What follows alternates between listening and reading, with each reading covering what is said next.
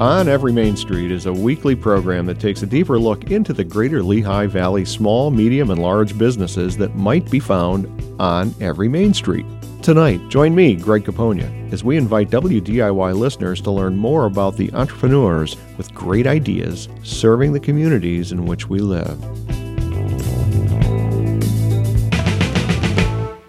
Good evening and welcome to On Every Main Street. I'm your host, Greg Caponia, and this evening we have two very interesting segments.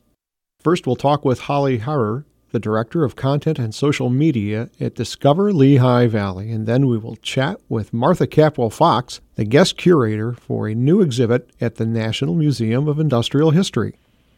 Welcome, Holly. Hi, thank you for having me. You bet. This program goes out to our local listeners as well as our online listening audience streaming across the country, and Holly is here to chat about some of the great things that we have going on in the Lehigh Valley and why you should plan to visit this very unique area of Pennsylvania. Holly, there's a lot of things to do here, aren't there? Oh my gosh, so much. You know, summer is really a time where the Lehigh Valley comes alive. I mean, I know we get super excited with the Christmas City and Chris Kindlemart and all the fun things that happen around the holidays, but I can't, there's so much going on in the Lehigh Valley that it, it sometimes makes my head spin. I mean, you're a resident here. Is there yeah. ever a time where you're just like, I don't know what to do first? There's always something fun to do, but from what I understand, you have a new way for people to connect and find out more about what's going on. Can you tell us about that? Yeah, so my, my position at Discover Lehigh Valley has really been for, gosh, the last eight or nine months. Um, I've been handling a lot of the social media efforts. And, and you know, for, for those of your listeners who are uh, on social media, that is an mm-hmm. interesting world, one that is constantly changing and one that I'm trying to keep up with every day. But um, it's really given us an opportunity with a lot of video content to bring people in on the Lehigh Valley experience um, and, and get you know people who are following us from all over the world to see the kind of offerings we have here. And there are just so many, again, makes my head spin. Um, but we're showcasing a lot of uh, hotel stays, things to do with your family, uh, places to, to see and visit while you're here. Um, you know, it's really been an integral part in how we Um, promote Lehigh Valley and get people here. So be sure to follow us on all social media at Lehigh Valley P A. We launched a TikTok channel, which has been super fun um, to to get some people to follow us on there, really trying to bolster our following and, and get people to uh, like some of our content and follow along with the goofy things I'm out doing and the things we're seeing. So, um, yeah, it's been it's been an interesting way to, to bring people in on the experience, and hope to continue to do that. So once again, for our more senior listeners, in order to follow what's going on, you have to go to one of your social media platforms like Facebook or Instagram yeah, or maybe yep. TikTok and follow Discover Lehigh Valley, correct? Yeah. Like and follow us on, on social media. Um, Facebook, we're, we're you know, really looking to to uh, start sharing more video content there, and um, yeah, it, it's it's just the easiest and quickest way to reach to reach an audience. So um, those are our, our main modes right now. So if I were looking at TikTok right now, what would I see? What are you promoting? We've got things at new cafes that are coming to town. Um, we're showcasing hotel stays, places to eat, um, promoting some really cool events. Dorney Park, whitewater rafting, Music Fest is coming up. We've got new restaurants coming in, if I haven't just mentioned that. Um, just some really cool things to, to see, do, eat. Especially, I, I love nothing more than getting out and trying new food and, and giving, you know, local restaurants and, and chefs an opportunity to highlight some of their skills. So that's been really neat. Um, but yeah, just just bringing you all in on the Lehigh Valley experience has been my goal. This is a great place for people to come if you're in the city of Philadelphia or New York, mm-hmm. uh, Washington, and we have a lot of listeners online, to get away from the big city and maybe come to the smaller towns and, and uh, get in touch with a few of the things that we have going on here. It's really easy to walk around, isn't it? It is, it is. And, you know, we've seen more, especially, it's been nice to see our numbers grow since the pandemic. You know, I know a lot of people were kind of fleeing the big cities to, to spread out a little bit and, and have a, a newer experience for, for themselves and their families.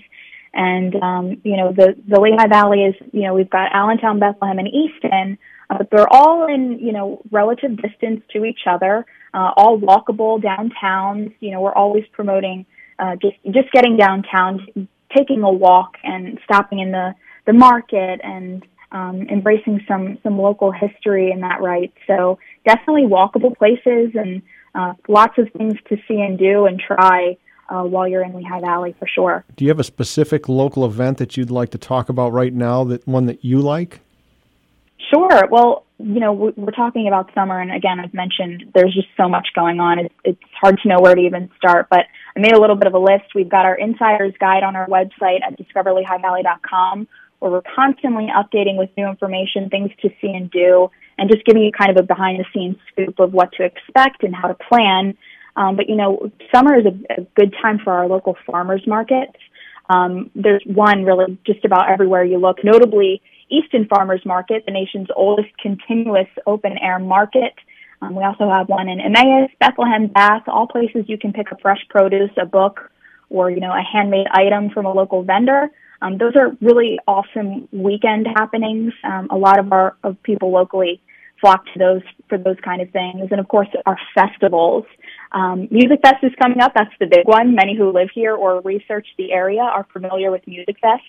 We look forward to that every year and are excited to welcome some big names in music from uh, the Counting Crows, Willie Nelson, and newer artists like Kelsey Ballerini. But it's, again, a time that this this area really comes alive. Warm weather means festival season, and um, we're excited to bring locals and, and people from all over together to enjoy the best that this area has to offer. Um, I mentioned our Insider's Guide. That's where we're kind of bucketing these, these big items for visitors to get the need-to-know information and plan their stay.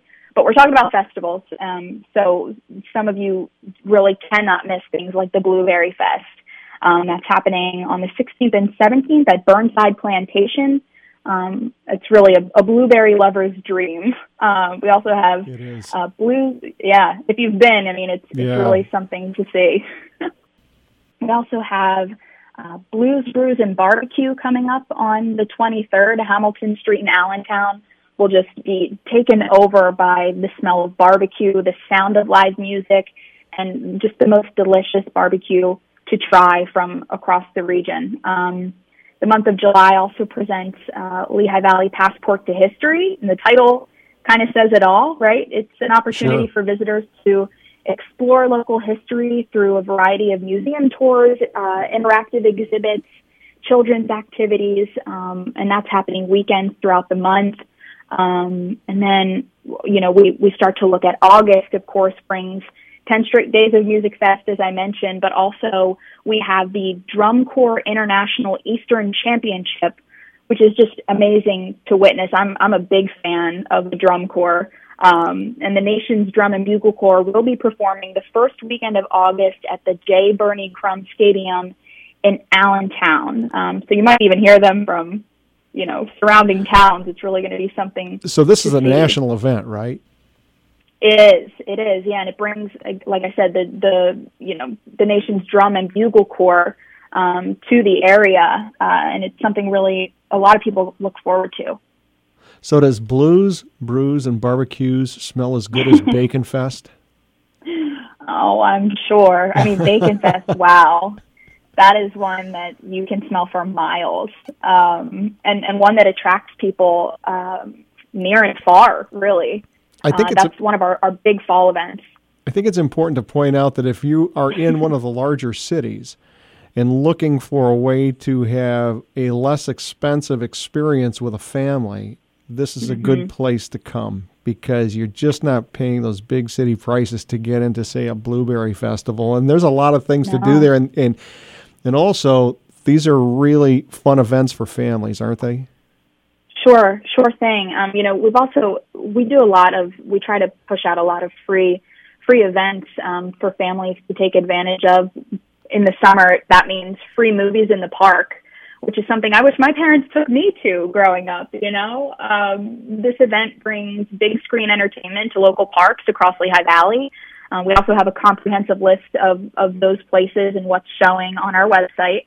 Um, it's another one of those, you know, grab the kids, throw a blanket or a lawn chair in the car, and just get out and enjoy a night out together. Um, it's a big one for people here um, to get together and, and hang out um, in various parks across the region, which is nice. Um, we also, I mean, I mean, we're mentioning events to do with the family. Going to the drive-in is something I've been nagging even my friends to come with me to go and do. Um, I might go by myself if I don't manage to get them all together. But, um, where, where is the drive-in? We've got Becky's drive-in and Shankweiler's drive-in. Um, they're relatively close to the region. It's a little bit of a drive, but Shankweiler's is recognized as the oldest operating drive-in theater in America, and I can't think of anything more nostalgic than that. Um, so that's that's where you can go to see new movies all summer and allow, you know, for you and your family to make really amazing, lasting memories. Um, a drive-in is definitely something you want to prioritize when you visit the region. So families, you want to take your kids to the drive-in and yeah. show them that uh, hot dogs do dance on the screen and pizzas do roll and all those things that you're used to seeing or used to see when you were a younger person. Right. Um, one of my favorite things to do is the Levitt Pavilion. Yes. Yes. Free concerts at the Levitt Pavilion this summer. It's amazing. And how long does that go? Oh, gosh. All summer into September. Um, we've got that on our website, too, for folks who want to know who's who's going to be performing, when, and um, all it takes is just, again, bring in your lawn chair and back in the car with a couple of friends and um, putting your, on your dancing shoes and enjoying some live music for free. It's amazing. And, of course, tell us again when Music Fest is for all of folks that are listening outside of the area. Music Fest is from August fifth to the fourteenth. Um, it's a, you know, ten days straight of uh, of live music and some big names in music coming to uh, the SteelStacks for the, one of, I would say this is probably the biggest event of of the year uh, for Lehigh Valley. It's one that attracts people from across the country, um, and it's it's just a really great time trying new food and uh, and it, it just just to encapsulate the beauty and the fun that is in Lehigh Valley. And there are some shows where you have to pay uh, to buy a ticket, but a lot of the programs are free. Mm-hmm, and a lot of mm-hmm. the shows. So if you're looking to have a, a fun day or evening or full day, um, all you have to do is show up. And mm-hmm. the parking is easy, isn't it? Yeah, parking's not, yeah, parking's not bad. Uh, you know, even if, you, if you're not, you know, planning to, to go and, and catch a concert, um, you can still hear the music out loud. The the Levitt Pavilion has free music there um, for for Music Fest goers to, to sit and watch. And also the food is notably one of like the big draws of, of Music Fest. You know, we've got some people who come back year after year for island noodles and, and things like that. And of course there's new vendors every year. Um, but, but it's a big draw just to, just to get there and eat all that there is to eat at Music Fest. Talking about eating, uh, and you mentioned some new restaurants. Is there anything uh, off the top of your head, uh, type of, of food that uh, might be more available than it's ever been in the Lehigh Valley?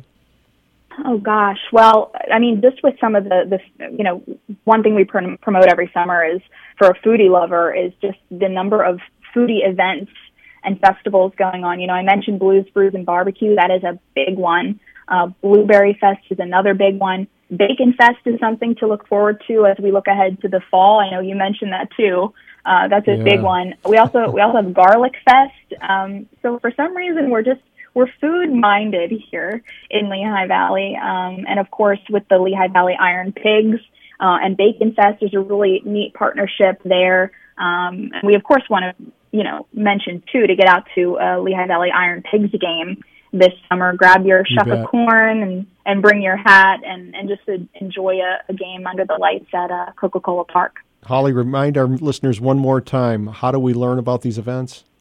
You can head to discover lehigh valley dot com. You can also disc- uh, subscribe to our monthly newsletter. Uh, that way you can plan ahead for some awesome events and stay in the know.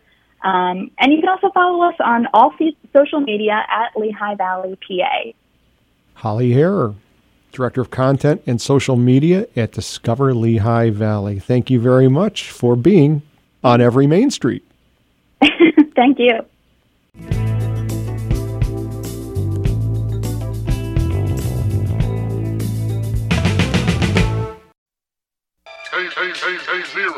Did you know W D I Y public affairs programs and features are available on all major podcast platforms?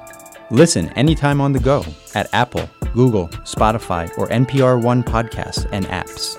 Just search for W D I Y eighty-eight point one F M and you'll find a variety of award-winning public affairs programming from the Lehigh Valley. Listen and share with your friends and family where you get your podcasts and introduce them to many choices, real voices.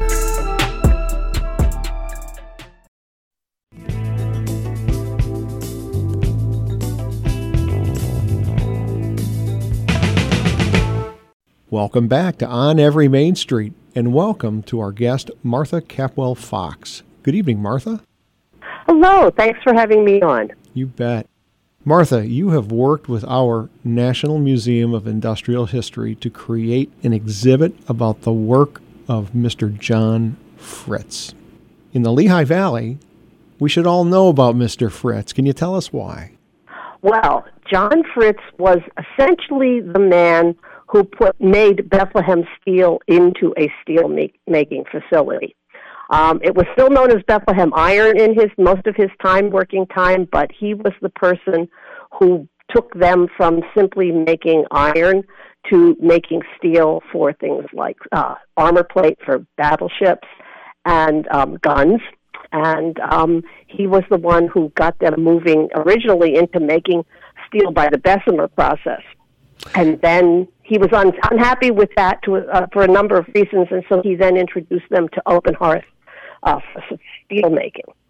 So he is a Pennsylvanian, was born just a little bit south of here, and then settled in Bethlehem. Is that right?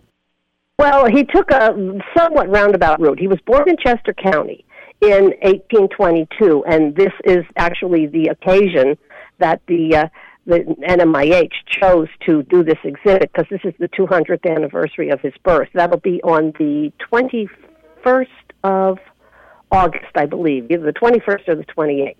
Mm-hmm. Um, he was born in a, in a in a log cabin um, to a, a family that was not particularly well off in Chester County, and um, he went to work at the age of about twelve or thirteen in a succession of shops that did metalworking, starting with blacksmiths and then other sort of early machine shops. And he was totally fascinated by machinery, and he was apparently en- entirely self-taught.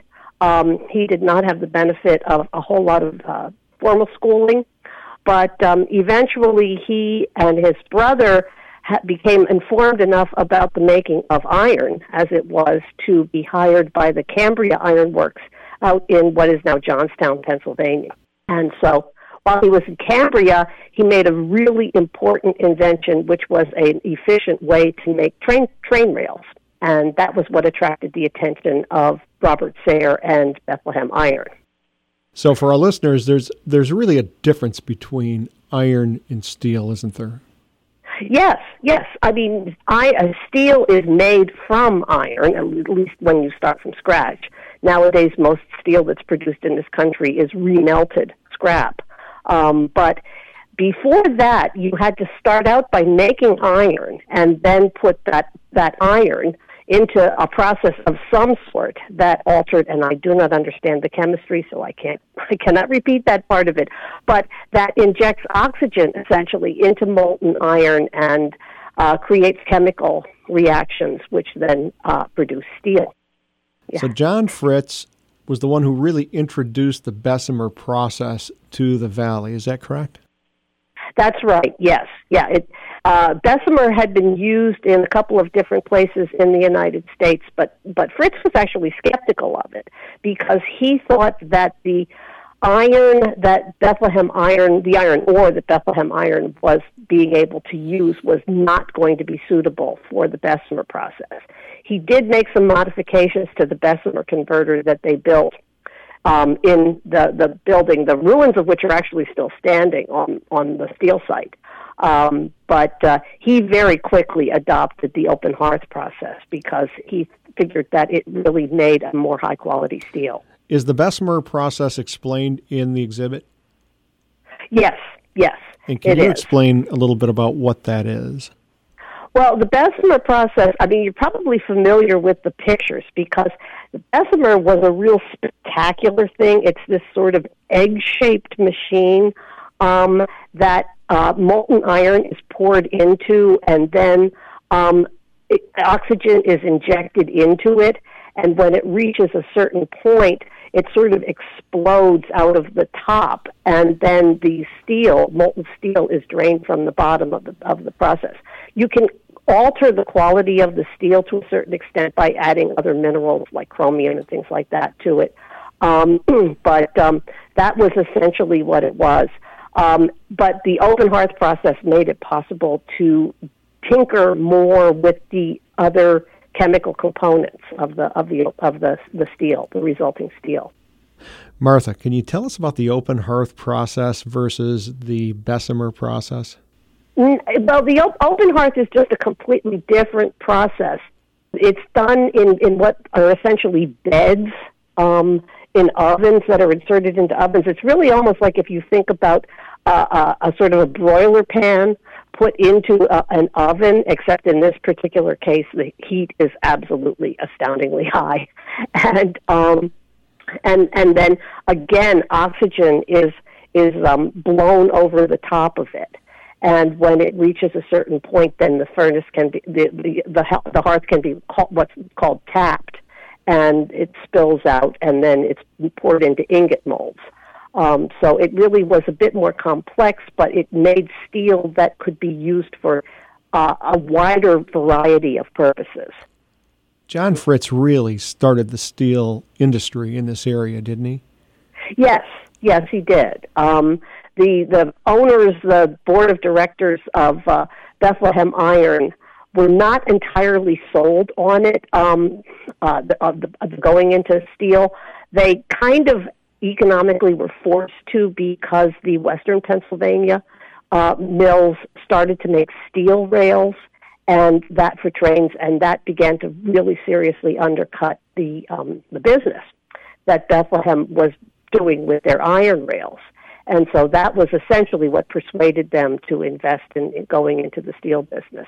The other thing that's really, really interesting about Fritz and his approach to this, and the, the, the remains of the cruciform building are kind of a hobby horse with me, because what, what Fritz did when he designed the process uh, and, and inserted the Bessemer into the, into the building there was he had this building built.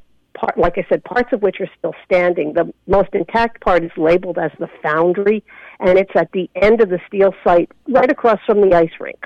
And that's the that's the most that's what still has a roof on it. But it was an enormous building with it was a double cross essentially, and molten iron came into the the the eastern end of the building directly from the blast furnaces. And then it was carried by some process. And unfortunately, we don't have a lot of detail of how this actually worked. We know what, what was done where, but not in what order. Um, but essentially, what, what it was, was that molten iron came in the eastern end. It was put into the Bessemer. Steel was produced, and then steel was rolled into steel rails originally, and they came out the other end of the building. It basically was the first integrated steel mill. Um, certainly the first integrated steel mill in the Lehigh Valley. So what do you think were John Fritz's challenges when he worked to develop the craft of steel making?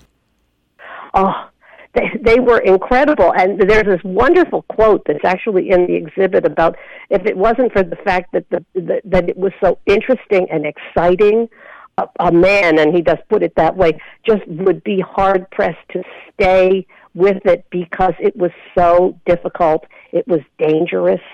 Um, it was it was simply hard to figure out, um, and and physically demanding too. You know, being exposed to the heat and uh, um, and and and everything else that went with doing in that process. But he believed that you know the effort and the difficulty made the the, the achievement all the more valuable. And a lot of our infrastructure is still around because of the results of what Mister Fritz did, right? Oh, yes, yeah. Um, he did essentially make Bethlehem into a steel company. Um, and as a matter of fact, he, he was the person who brought Bethlehem into the heavy forging business. And that is the one bit of Bethlehem steel that still exists, which is Lehigh Heavy Forge. Um, he he and, and Robert Sayre attempted unsuccessfully um, after he they built the open hearth to go into the structural steel business, actually. And he, they got overruled by the board, and instead Fritz got them to begin to think about forging, heavy forging. And so he designed a series of really heavy hammer press, steam hammer presses, and they also bought um, a bunch of them from a company in Britain. And um, so that was how they started to make um, armor plate. And that was the thing that essentially made um, Bethlehem a defense contractor, and which they remained for a long time. But the first thing that they did was they made steel plate for the U S Navy when the Navy began to finally move from wooden ships to, to, to iron, to steel ships. So, Martha, we're talking about the exhibit that's at the National Museum of Industrial History. When a person walks into the exhibit, take us through that. What are they going to see first? Um, it's basically the, the story of Fritz's life. Um, I, I love what they did in the design of it. You're confronted with a very large photograph, which is from our collection at the National Canal Museum, of Fritz in his office after he had retired, actually, from Bethlehem in, in nineteen oh four, I think it was, when he, no, earlier than that. He retired in eighteen ninety-three, I believe. Um, but you can see that he was still really involved and really aware of of everything that was going on, and the photograph was blown up enough that they could determine what some of the papers and things on his desk in front of him are, because he has a very messy desk. Um, he was and, pretty normal and so, then. Yeah, and so they pro- they reproduced. Uh, they they found online, you know, old the the the, the journals and the periodicals, and in in um, our collection, the National Canal Museum collection, of Fritz's correspondence from various people, including Andrew Carnegie. They reproduced all that and they scattered it around on the desk. So that's the first thing you see, and it gives you a a, a, a, a taste of the breadth of, of his knowledge and, and his connections in, in the industry. When you turn to your right, you actually begin with his birth and, and, and early experience in, in metallurgy, um, and then uh, comes around to um, a fairly large segment about his time in Cambria, which was very important. That was really where he was first exposed to steelmaking, because uh, they briefly used what was known as a Kelly converter, which was really the first sort of prototype in a way of a Bessemer. I think it was an American invention, though. And um, so there are some some uh, in, informative panels about that, a bunch of photographs, um, and then coming around toward the back is a collection of letters and photographs about how he was persuaded to relocate from from Cambria to Bethlehem, and a little bit about his family, because sadly um, he and his wife and daughter arrived in Bethlehem um, in early July in eighteen sixty. And their daughter, who was only seven, died in September. Oh, wow. She was their only child, too. So, Martha, so, can, you, can you tell us, how long does the exhibit run? The exhibit is open until early October. Um, and so there is still plenty of time to see, and there will still be more activities um, and, and talks and uh, features done uh, in connection with the exhibit um, un- until that point. And if somebody wants to find out more about the exhibit, they can go onto the website, right? That's right. Yeah, their website is w w w dot n m i h dot org. Well, if you're listening from afar via streaming and you want to come to the Lehigh Valley and see something really interesting, visit the National Museum of Industrial History. Once again, we've been speaking with Martha Capwell Fox about the John Fritz exhibit at the National Museum of Industrial History. Martha, thank you for being on today. Thank you very much. I've enjoyed it. I'm Greg Caponia, and you are listening to W D I Y eighty-eight point one F M. Have a great evening. Up next on W D I Y eighty-eight point one F M, folk classics.